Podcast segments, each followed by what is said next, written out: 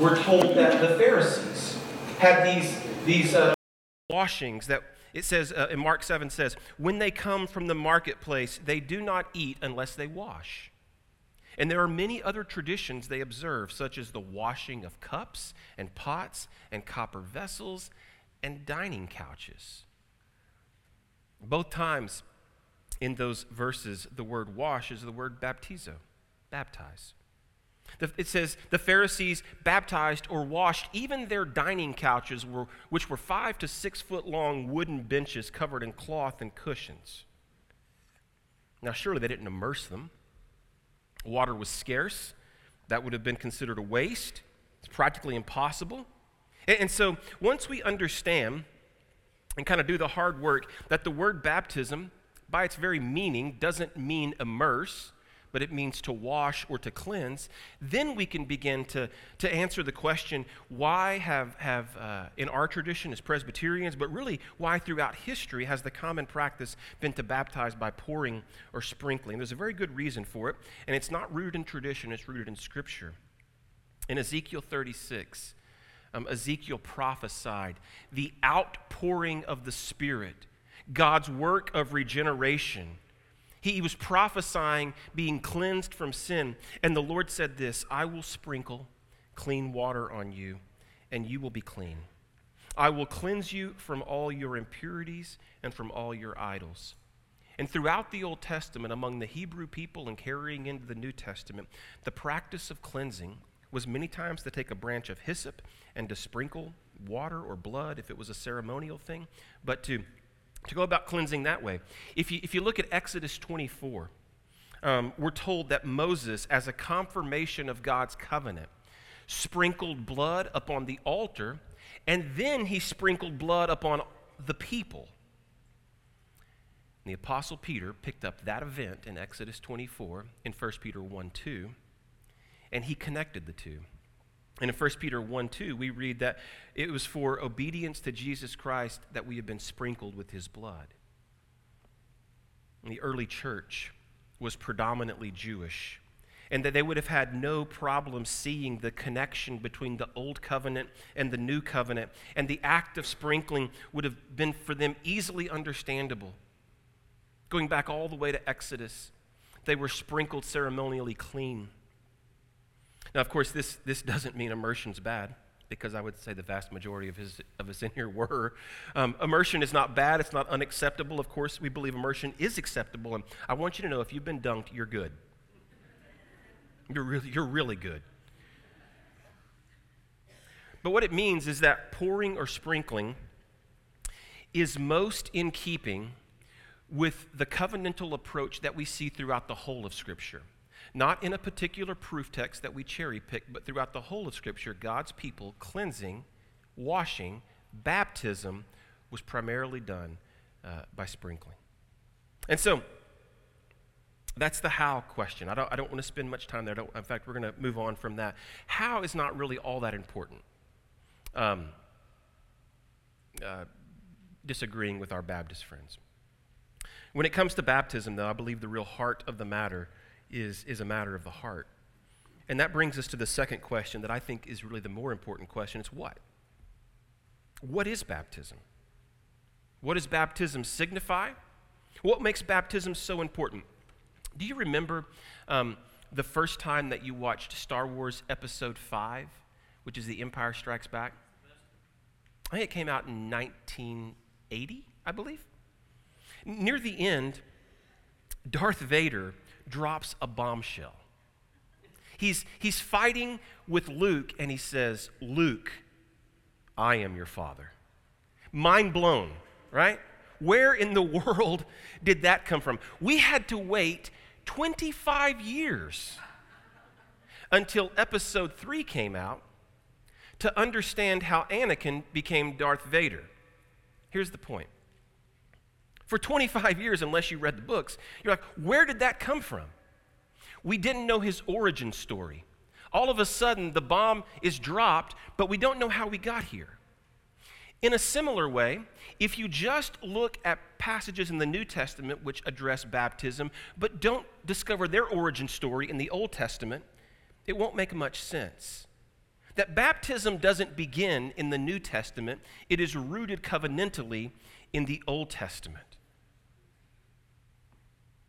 In Genesis 15, God, we, we read a couple chapters later today, Jason did in Genesis 17, where the covenant is established, it's ratified. But in Genesis 15, God entered into a covenant relationship with Abram. And he made a promise to Abram. He said, I'm going to um, make a great nation of your descendants, uh, so numerous that it'll be more than the stars of the heaven or the sands of the sea. I'm going to make of your people a great nation, a people of faith. I will be your God and you will be my people. And then later in Genesis 17, God gave Abram a sign of that covenant promise. And the sign was circumcision. And Abram was commanded to circumcise himself, to circumcise his promised son, Isaac, to circumcise his illegitimate son, Ishmael, to circumcise um, all of the males that were born into the family after that, and even the males that were brought into the family, either by uh, servants or slaves. And so God makes a covenant promise to Abram, and then he gives a sign of that promise two chapters later, and it's the sign of circumcision. And at a very basic level, what is circumcision? Well, it's the, it's the cutting away of unclean flesh that requires bloodshed through the shedding of blood. And even, even in the first few uh, chapters of, of God's Word, we're already seeing. Um, pictures of Christ. It's the cutting away of uncleanness, unclean flesh, by bloodshed. But the problem is, and this is where we discover in the New Testament, circumcision didn't actually make anyone clean. Because the Apostle Paul tells us in Romans 2 that true circumcision is a matter of the heart. In other words, what, what we really need and what was needed all along is a heart circumcision where our uncleanliness is excised, it's removed by someone's shed blood. Now, maybe you're wondering, what does all of that have to do with baptism? When Jesus came, he fulfilled the old covenant promise. He fulfilled the requirements of the covenant and he inaugurated a new covenant. And in the new covenant, baptism replaces circumcision as the covenant sign. Okay? I say it's as simple as that, but it took me three years to figure that out. In the new covenant, baptism replaces circumcision as the covenant sign. And the Apostle Paul makes this connection in Colossians 2, which I do believe I put in the bulletin. In him, Jesus, in Jesus also you were circumcised with a circumcision made without hands. So we're talking about a spiritual sort of circumcision. By putting off the body of flesh by the circumcision of Christ. Well, what is that, Paul? What is this, what is this removal, this, cleanse, this cleansing? Having been buried with him in baptism, in which you were also raised with him through faith in the powerful working of God. I know some of you are already reverting back to the mode issue. We'll see that that points us to immersion. It, it doesn't. It's talking about death and life. And so, baptism, what is it? It's a washing.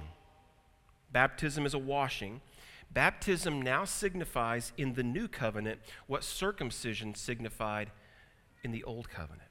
Baptism is a sign of God's covenant that He made long ago, but it's a better sign. Baptism is better than circumcision because circumcision was limited to Jewish males. But Paul tells us in Galatians 3:28 that in Christ there is no longer Jew nor Greek, slave nor free, male nor female, for you are one in Christ. And if in Christ, then you are Abraham's offspring, heirs according to promise. This is, this is essentially Paul saying, Luke, I am your father. Unless you understand how we got to this point, it won't make any sense. He's saying that in Christ, we're Abraham's offspring. The promise is not received by circumcision or by baptism, it's received by faith. And that's why our children, every summer, I led them this year in June at Vacation Bible School. That's why a bunch of Gentiles sit there and sing, Father Abraham had many sons, Many sons had father Abraham. I am one of them. Yeah, right arm, left arm. How can they sing that? Because it's not about birth lineage, it's about faith. That's an incredibly covenantal song. When Kimbo and I were married 20 years ago, this coming December, um, we made vows to one another. And we entered into a covenant relationship. And, and like all covenants, uh, a covenant is a, is a bond that's forged in blood. That's what the word covenant means. It means to cut and, and to shed blood and to, to come together. It's a, we, we entered into a blood pact, essentially, because we committed in our words to, to, to be with each other in sickness and in health, in joy and in sorrow, as long as we both shall live. In other words, I put my life on the line, and she put her life on the line. And then after we made those vows, we gave each other a sign, a sign of the covenant. We gave each other a ring. And this ring, which I don't wear all that much anymore, I've replaced it with a little silicone one. But this ring is um, like a glaring neon sign, right? It says, Sorry, ladies, I'm taken. It says, it says, I am in a covenant relationship. There is a bond that's been forged, and this is the sign of that covenant. Now, if I take this ring off, I'm still in that relationship. If my sons put it on, that doesn't make them married, right? It's a sign, it's a token, but it speaks volumes. Similarly, circumcision as a sign of the covenant did not guarantee that the recipient was a true follower of Yahweh. Even if you go back and read from Genesis 10 through 17, even Ishmael, the illegitimate son, conceived with Hagar, his wife's, uh, Abraham's wife's servant, the son who's put out, even he receives the sign of the covenant and receives blessing. There, there were countless men in the Old Testament who, who walked with the Jewish people, who were circumcised on the eighth day, who did not believe in the God of Israel who walked away and turned to idolatry. So, circumcision did not guarantee that the recipient of that circumcision was a true follower of God, nor does baptism guarantee that the recipient of baptism will follow Jesus by faith or has followed Jesus by faith. I think Ethan may be up in the video room this morning, but I, I think if I got my count right, we were talking in the office. I think he told me he was baptized four times, five maybe. I know for me it was three. Baptism doesn't guarantee salvation.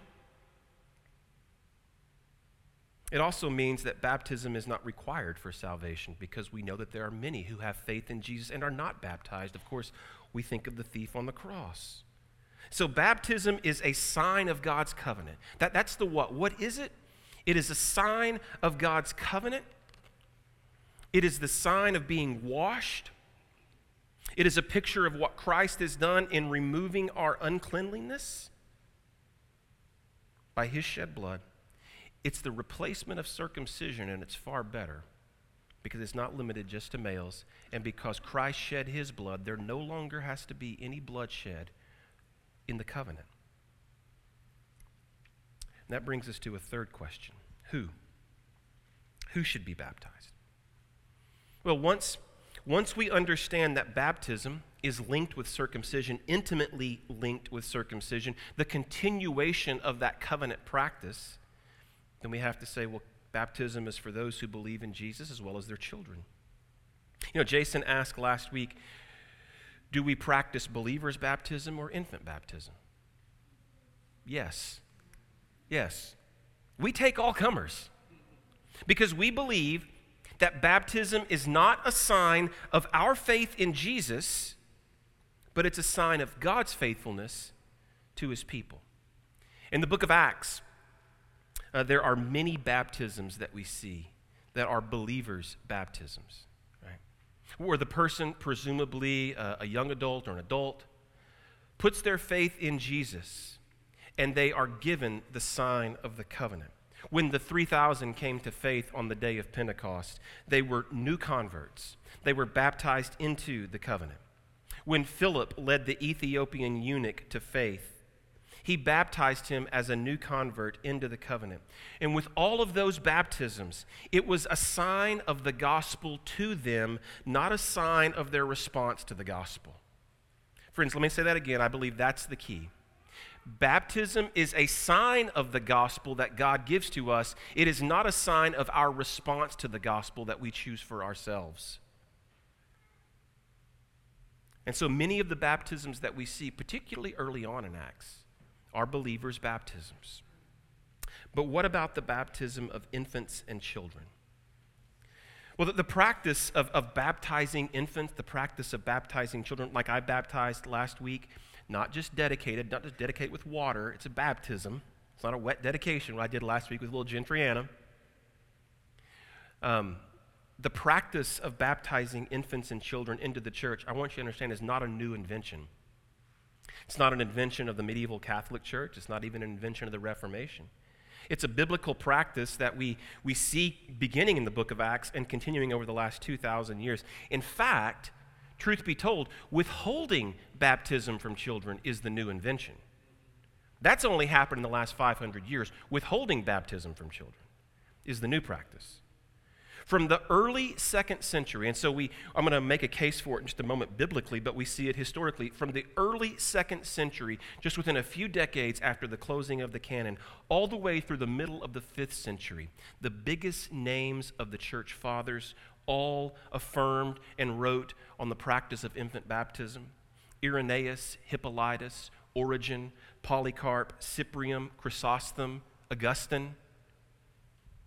Consider this you want to talk about connection, lineage. Irenaeus was a disciple of Polycarp, Polycarp, a disciple of the Apostle John. And Irenaeus wrote Jesus came to save through himself and to set apart infants and children, sanctifying them, setting them apart. Hippolytus wrote this Baptize first the children and if they can speak for themselves, let them do so. Otherwise, let their parents or relatives speak for them. But we have to ask not what these guys did a hundred years later, but is it biblical? Is there, is there actually support for the practice of baptizing infants and children in Scripture?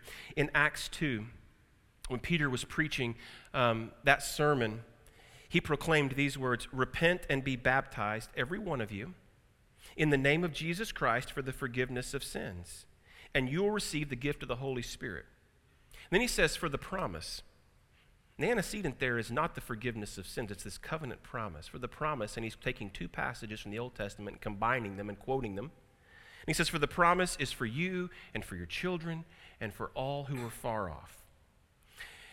Now, how how would a predominantly Jewish audience have heard those words? They would have heard them in a covenantal context. Just as Abraham, circumcision was not a sign of his faith, Abraham believed the Lord and it was counted to him as righteousness. And then God extended the covenant blessing to Abraham's children. This Jewish crowd in Acts 2 would have understood in this covenantal context that Peter was calling on them to repent, believe, and be baptized. Yes, repent, believe, and be baptized. But he was extending a promised blessing to their children as well. And so we have, we have plenty of examples of believers' baptisms in Acts, but are there examples of household baptisms? The reason we chose this week to take a break is because over the last three weeks, as we've made our way through Acts 16, we've seen two Lydia and the Philippian jailer in Acts 16. And, and, and, I want to dispel this. The question is not, were there infants in the house? That is not even the question. The question is, were there members of the family that were baptized because of the faith of their parent, regardless of age? With Lydia, we're told that the Lord opened her heart to receive Paul's words. The Lord did a work of regeneration to open her heart to, to believe the gospel. And she believed, in verse 15 says of, of Acts 16, she was baptized and her household as well. Similarly, a little bit later in the chapter, we're told that um, the Philippian jailer, that Paul and Silas spoke the word of the Lord to him and to all who were in his house and he was baptized at once, he and all his family. Now, with Lydia, there's no account of Paul and Silas sharing the gospel with any of the other family, and yet they were baptized. With the jailer, of course, it does say that they spoke the word of the Lord to his family, but it never indicates their response. Now, if you're predisposed to believe that baptism is only for believers, then you'll read those accounts and make the assumption that, of course, he preached the gospel to them, and of course they believed. I hope they did. I hope his family, uh, the, the families of Lydia and the Philippian jailer, did hear the gospel and believe, but the text doesn't make that assumption. In fact, it says something very different. Look at, it, I don't, did I include Acts 16.34 in the bulletin? All right, take out a Bible and, and turn to Acts 16.34.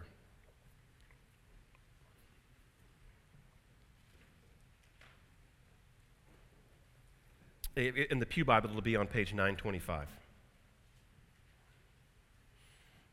In Acts 16.34, we're told that after um, that night, Paul and Silas are singing hymns and praises to God. There is a rumbling, some sort of an earthquake.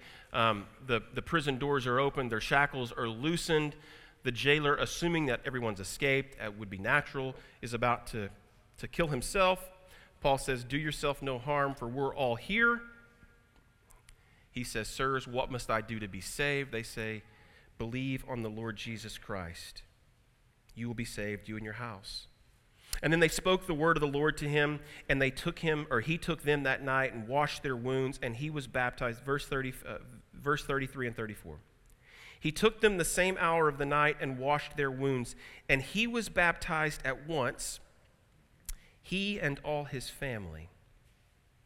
And then he brought them up into his house and set food before them, and he rejoiced along with his entire household that he had believed in God. I've told you this several times, actually, for months now, building up to this very sermon, that the author of Acts is Dr. Luke. He's a physician. He, he had a mastery of language, and his writings, the Gospel of Luke and Acts, are some of the most precise linguistic writings in the New Testament.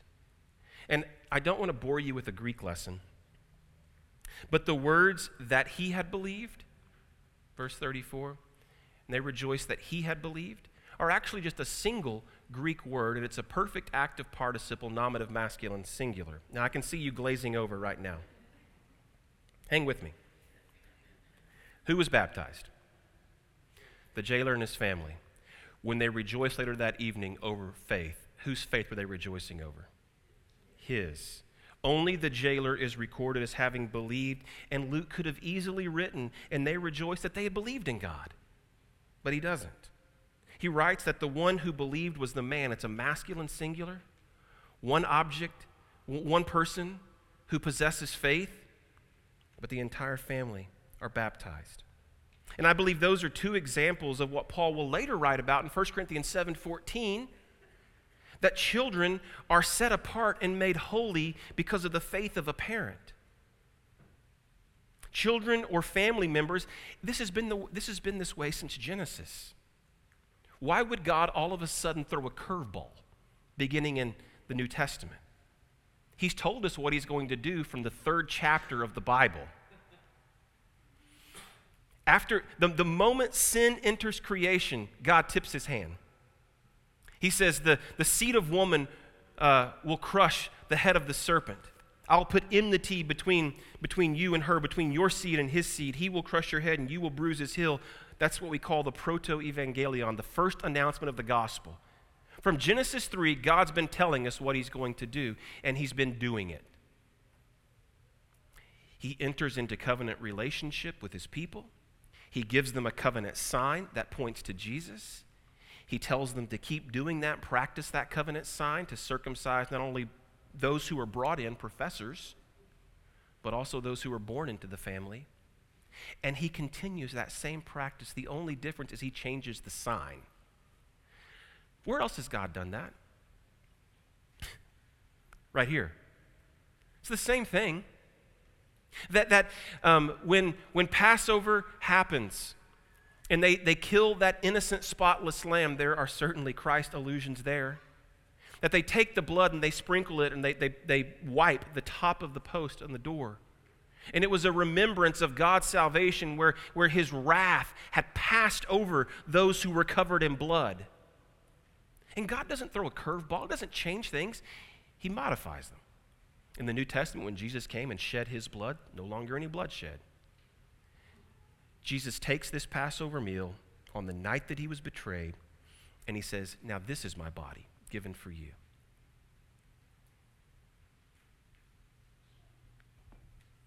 What we see throughout the Bible.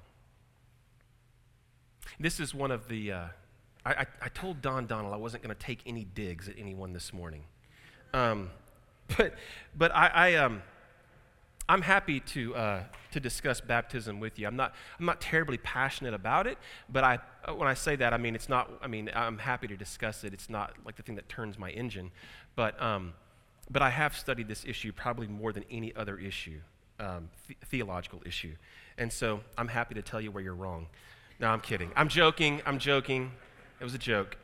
Um, but I, I, was talking to a friend just recently, a dear friend, just recently, and he says, "Well, you're making you're making a case historically. You're making a case linguistically. I'm just making a case biblically." And I said, "No, you're making a case from the New Testament. I'm making a case from the whole Bible, Old and New, right?" Not just from the New Testament and a few cherry picked passages, but the whole of Scripture. And what we see throughout the whole of Scripture it's really simple and straightforward. God makes promises, just like I did to my wife, and He gives a sign of that promise. And once Christ comes, there no longer needs to be bloodshed, and women and non Jews and everyone by faith is included.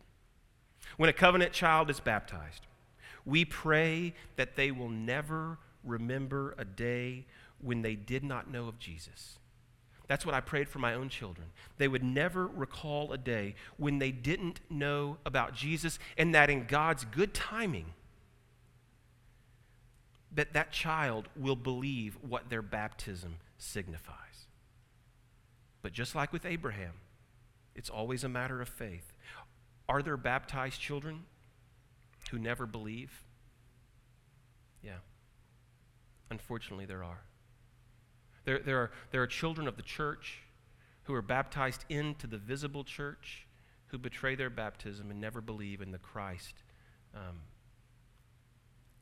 whose, whose, whose sacrament they've been washed in. Are there adults who are baptized but at some point walk away from the faith? Maybe they never had true saving faith, yes. Unfortunately, yes. Baptism, just like circumcision, does not guarantee saving faith, whether it was a child or an adult. Baptism pictures what Jesus has done for us, and baptism calls us to constantly put our faith in Him. Jason mentioned this last week with those baptisms. Um, the language of our, of our uh, confession is that we are called to improve our baptism. And what that means is that when we see, when we see a person baptized, whether a child or an adult, or, or here in a few weeks when I get to baptize uh, Julia Ossaker, right? Um, when, when that child is baptized, for everyone in here who's a member of the church, I'm talking capital C church, a member of Christ's body who's been baptized, we, we look at that baptism and remember that we are called constantly to put our faith in Him. In the Old Testament, I mentioned it a moment ago, God gave His people two sacraments Two, two holy signs and seals that pointed to Christ's salvation, that pointed to his faithfulness. One was the sacrament of circumcision, that pictured entrance into the community. And that continues in the sacrament of baptism. The other was Passover. They were called to feast and remember God's faithfulness and salvation. And of course, that, that sacrament continues in the Lord's Supper. Baptism and the Lord's Supper are beautiful pictures of what Jesus has done for us. He's taken our sin, He's shed His blood, He's made us clean. But they are more than signs. Right? They are more than signs, they are more than pictures. They are what we call means of grace. Baptism and the Lord's Supper are conduits of grace for all who believe. And so this morning, if your faith is in Jesus, if you've been baptized into the church, then, you, then you're welcome at this table. You don't have to be a member of Christ Presbyterian Church, but if you're a member of Christ's body and, you've been marked, uh, God has put, given you that sign uh, of covenant, then you're welcome to this table. You may have been immersed like I was. Great. You may have been baptized as a child. Wonderful. Our hope is not in the act alone, but in the one who acted. And, and here's, you know, I've talked about some where we differ from our Baptist brothers. Let me talk just for a moment about where we differ from our Catholic brothers. Right? They believe that the sacraments work ex opere operato. I just wanted to throw a Latin phrase out there at you. It just means that out of the doing, it's done. Just because it's done, it works. But we don't believe that. We don't believe that this, this wine becomes Christ's blood and that bread becomes his body. And the water that I baptized with last week is not holy water. They're common elements, but by faith, and only by faith, Christ does an uncommon work within us to, to give us the grace of Jesus. And so we come to this table believing, not hoping for something mystical or magical to happen, but it is a mystery. It's what the word sacrament means it's a mystery. That we, by faith, believe what Jesus has done,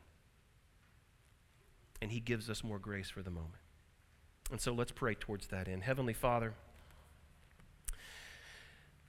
uh, what, what an overwhelming task I chose for myself today to try and um, talk about covenant baptism in about 35 or 40 minutes when those of us who've made that journey from one theological position to another uh, undoubtedly read countless volumes and studied the matter for years. But I pray that it was helpful, Lord, that you would take your word as I prayed at the, at the beginning and write it upon our hearts. That, Lord, for uh, that we wouldn't.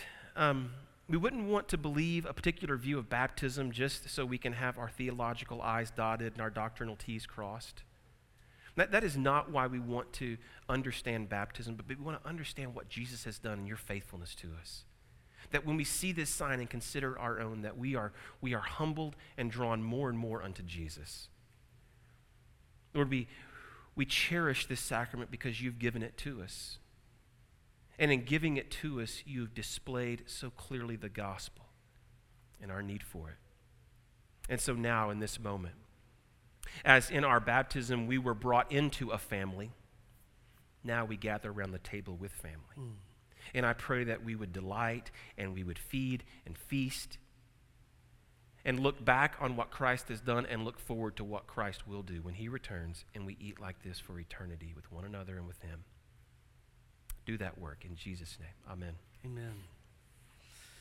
So earlier, um,